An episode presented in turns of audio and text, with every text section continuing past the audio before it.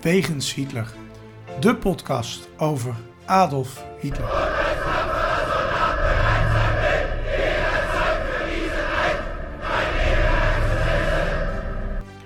Dictator, alleenheerser van 1933 tot 1945.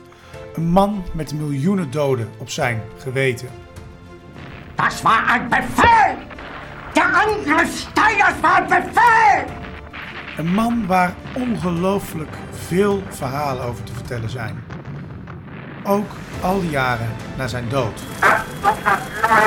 Adolf Hitler heute Nachmittag in seinem Befehlsstand in der Reichskanzlei bis zum letzten Atemzuge gegen den Bolschewismus kämpfen für Deutschland gefallen ist.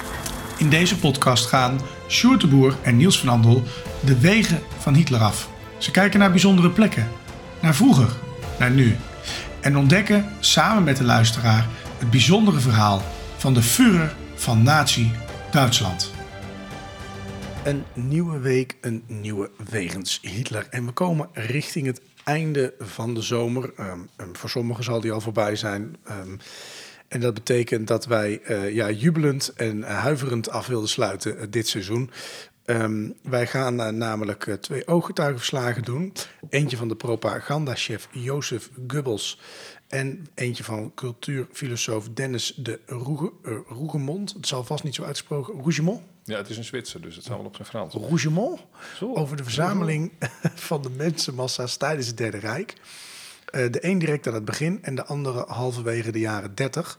Eh, nou ja, je raadt het al. De ene is natuurlijk overdreven enthousiast en de Wie andere... zou dat nou zijn? Ja, wie zou dat toch zijn? En de andere is vervuld van afkeer. En dat is eigenlijk ook wat wij een beetje oproepen bij sommige mensen. De een is dol enthousiast over deze podcast, de ander niet. Eh, maar die luisteren al lang niet meer. Zoals Maarten van Rossum zeggen, zet hem uit. Maar ben je nou enthousiast over deze podcast en denk je, ik wil hem in de lucht houden... Je bent nog geen vriend van de show voor een paar little bedragje waar je nog geen, geen blikje cola van in de week kan kopen.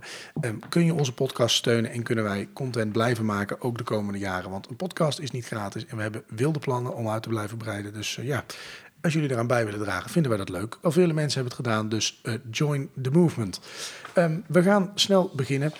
Ja, ik heb de eer om het eh, eerste stuk voor te mogen lezen. En dat is van Jozef Goebbels en dat heet Duitsland ontwaakt. Ehm, dat is op 30 januari 1933. Dat is dus ehm, eh, vlak voordat die eh, eh, nazi's echt de macht hebben. Net voor, net na. Nou, goed, in ieder geval, dat moment komt nabij. Ehm, het, verhaal vindt zich plaats voor het Hotel Keizerhof. Daar zit Hitler, die onderhandelt daar. Eh, en, en dat wordt ook in het stuk eh, genoemd. Dus ik ga eh, voorlezen wat Goebbels daarover heeft gezegd. Het is bijna als een droom. De Wilhelmstrasse behoort ons.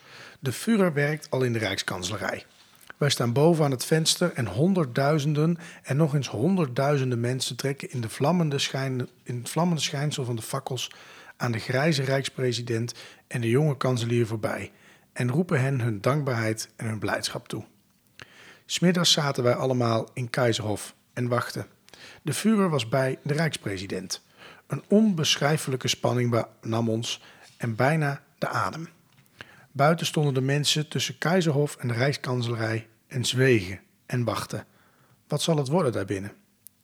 Onze harten worden heen en weer getrokken tussen twijfel, hoop, geluk en moedeloosheid. We zijn dikwijls ontgoocheld om, om onbeperkt aan het grote wonder te kunnen geloven. Onderbroken houden wij vanuit een venster de uitgang van de Rijkskanselarij in de gaten. Ononderbroken, zo moet ik het zeggen. Hier moet de vuur naar buiten komen. Men zal aan zijn gezicht kunnen zien of het gelukt is. Kwellend. Uur van wachten. Eindelijk buigt een auto om de hoek van de ingang. De massa's roepen en groeten. Zij schijnen te vermoeden dat de grote ommekeer voor de deur staat, of zelfs al is ingetreden. De Führer komt. Enkele minuten later is hij bij ons in de kamer. Hij zegt niets en wij allen zeggen ook niets. Maar zijn ogen staan vol tranen. Het is zover. De Führer is tot kanselier benoemd. Hij heeft zijn eed reeds tegenover de Rijkspresident afgelegd. De grote beslissing is gevallen. Duitsland staat voor zijn historische ommekeer. Wij zijn allemaal stom van ontroering. Iedereen drukt de Führer de hand. En het is alsof ons oud verbond van trouw hier opnieuw gesloten wordt. Prachtig, zo eenvoudig als de Führer in zijn grootheid en zo groot als hij is in zijn eenvoud. Buiten razen de massa's voor Keizerhof. Inmiddels is Hitlers benoeming overal bekend geworden. De duizenden worden tienduizenden. Een oneindige stroom van mensen stort zich uit in de Wilhelmstrasse. We gaan meteen weer aan het werk. De Rijksdag wordt onderbonden. Het heeft grote moeite gekost om onze kabinetpartners daartoe te brengen. Over vier weken vinden de nieuwe verkiezingen plaats. Het kabinet zal zich nog op deze dag in een proclamatie tot het Duitse volk richten. Ik rijd naar het bureau van de Gauw en verkondig dat onze plechtige stilte de nieuwe orde. Uh, verkondig daar onder plechtige stilte de nieuwe orde van zaken. Allen zijn zeer ondaan en diep geroerd. In deze zaal, waarin we zowel zenuwbeproevingen moesten doorstaan, heerst een macht, zwijgen als in een kerk. Nu ligt de etappe van de strijd om de macht achter ons. Nu moeten wij doorwerken om de macht te handhaven. In Keizerhof voert de Führer reeds besprekingen met de nieuwe minister van Defensie, von Blomberg. Hij werkt voor de regering begint. De verdere dag verloopt als een droom. Alles doet aan als een sprookje. Langzaam valt het de avond voor de Rijkshoofdstad. Om zeven uur lijkt Berlijn op een verstoorde mierenhoop. En dan begint de fakkeloptocht. Eindeloos, eindeloos. Van zeven uur s'avonds tot één uur s'nachts marcheren beneden langs de Rijkskanselarij de mensen voorbij. SA-mannen, SS-mannen, Hitlerjeugd, burgers, mannen, vrouwen, vaders die hun kinderen op de arm dragen en omhoog heffen naar het venster van de Führer. Er heerst een onbeschrijfelijk gejubel. Enkele meters van de Rijkskanselarij verwijderd staat de Rijkspresident voor zijn venster. Een reizige heldengestalte, eerwaardig en door zagenachtige betovering overgoten. Met zijn wandelstok slaat hij af en toe op de maat, op het ritme van de militaire marsen. Honderdduizend en nog eens honderdduizend trekken in voortdurende geleide, gelijke tred beneden aan het venster voorbij. Dat is het opmarcheren van de natie. Duitsland is ontwaakt. In een spontane uitbarsting verklaart het volk zich voor de revolutie der Duitsers. Het is niet te beschrijven wat, een, wat er in onze harten omgaat. Men zou willen lachen en huilen. Zo. Die toon van, uh, van de man alleen al, hè? Ja, hij is... is uh, echt Goebbels op zijn, met zijn jubelzangen. Hij is niet zo, uh, ja, hoe zou je zeggen, hij is nooit zo neutraal, hè? Nee, nee, op een Heb je altijd manier kiest die partij of zo. Ja, ja hij is niet echt ja. onafhankelijk. Is duidelijk geen journalist. Dat is bij nee. de, de volgende figuur is dat uh, wel anders. Dat is de Zwitserse cultuurfilosoof Dennis de Rougemont. Die, we gaan naar 1935, 36 en die gaf toen nog college aan een Duitse universiteit. En die beschrijft een, wat hij noemt een heilige ceremonie. Um, nou ja, die hij bezoekt. Ik, ik lees zijn uh, ooggetuigenverslag voor. Vanaf de drempel van het café kan men het hele operaplein overzien. Duizenden SA- en SS-mannen zijn er reeds opgesteld, onbewegelijk. De vuren zal om 11 uur op het balkon verschijnen. In de tussentijd zullen deze mannen hier blijven staan zonder zich te verroeren. Ik verdwaal bijna in labyrinthen van versperringen die opgesteld zijn voor de ingangen van de vesthallen. Vanaf vanmorgen kampeert hier een grote massa mensen en ik kom pas de deur in om 10 minuten over vijf. Hoe speelt men het klaar om 35.000 zitplaatsen bezet te krijgen in 10 minuten? Ik dring mij tussen de dichte rijen achter de banken. Ik zal de tribune, die zich als een vierkante toren verheft in het midden van de ovale ruimte en die bespannen is met een rood doek en hel verlicht door schijnwerpers, goed kunnen zien. Bruine mensenmassa's waarvan de gezichten niet te onderscheiden zijn, verheffen zich boven elkaar tot op de derde galerij. Er weer klinkt een oorverdovend tromgeroffel, dat soms even onderbroken wordt door een fanfare van pijpers. Men wacht, men dringt steeds dichter op elkaar. Afdelingen van het arbeidsfront komen de gangen vullen, de schop op de schouder.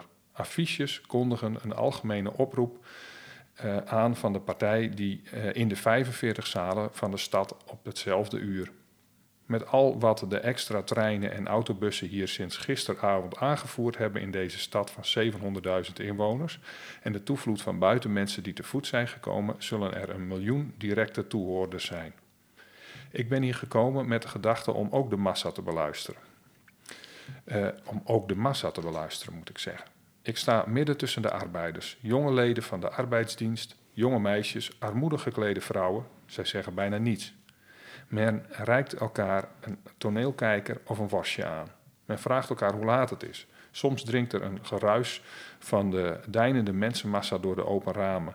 Honderdduizenden mensen verdringen zich tegen de muren van de hal. Enige vrouwen vallen in zwijm, ze worden weggedragen en dat geeft het ruimte om adem te halen. Zeven uur.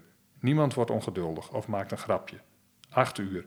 De hoogwaardigheidsbekleders van het Rijk verschijnen, aangekondigd door de kreten van buiten.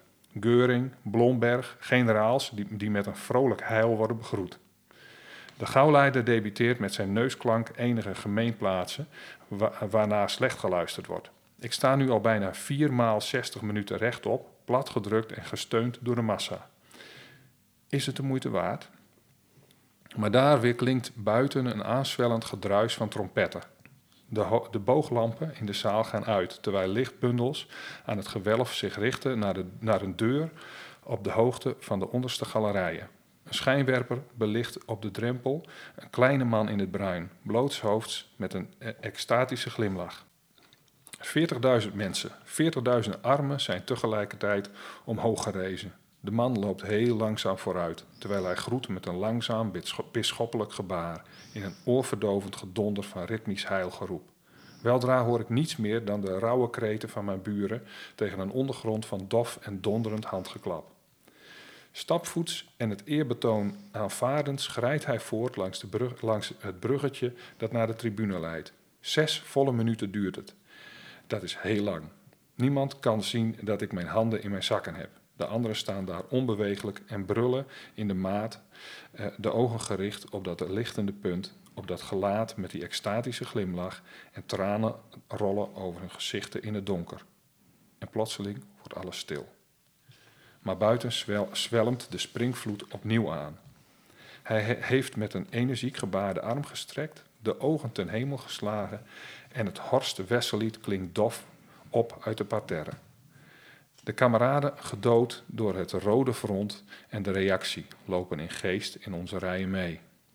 Ik heb het begrepen. Men kan alleen begrijpen door een bijzonder soort huivering en hartklopping, terwijl de geest niettemin helder blijft.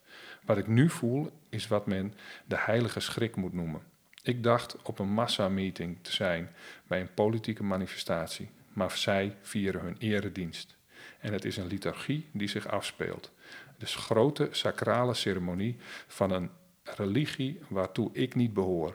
En die mij verplettert en mij afstoot met veel meer kracht dan al deze afschuwelijke gespannen lichamen. Ik ben alleen en zij zijn allen tezamen. Ja. Twee hele andere omschrijvingen van eenzelfde uh, ja, gebeurtenis als het ware. Um, en uh, daarmee sluiten wij dit seizoen af. Sjoerd, het is voorbij. Het is voorbij? Ja, het is afgelopen. Een mooie lange zomer. Ja, ja voor, ons voelt het, voor ons voelt het alsof we weken weg zijn. Maar voor de luisteraar is het, uh, is het niet zo geweest. Um, bedankt voor het luisteren. En um, ook het volgende seizoen zijn we er weer met dergelijke ooggetuigen. Waarin we um, ja, die eredienst die uh, jaren gevierd is in Duitsland zeker zullen blijven bespreken. Want we zijn er nog lang niet. Maar één ding kunnen we wel zeggen: die duizend jaar hebben ze gelukkig nooit gered.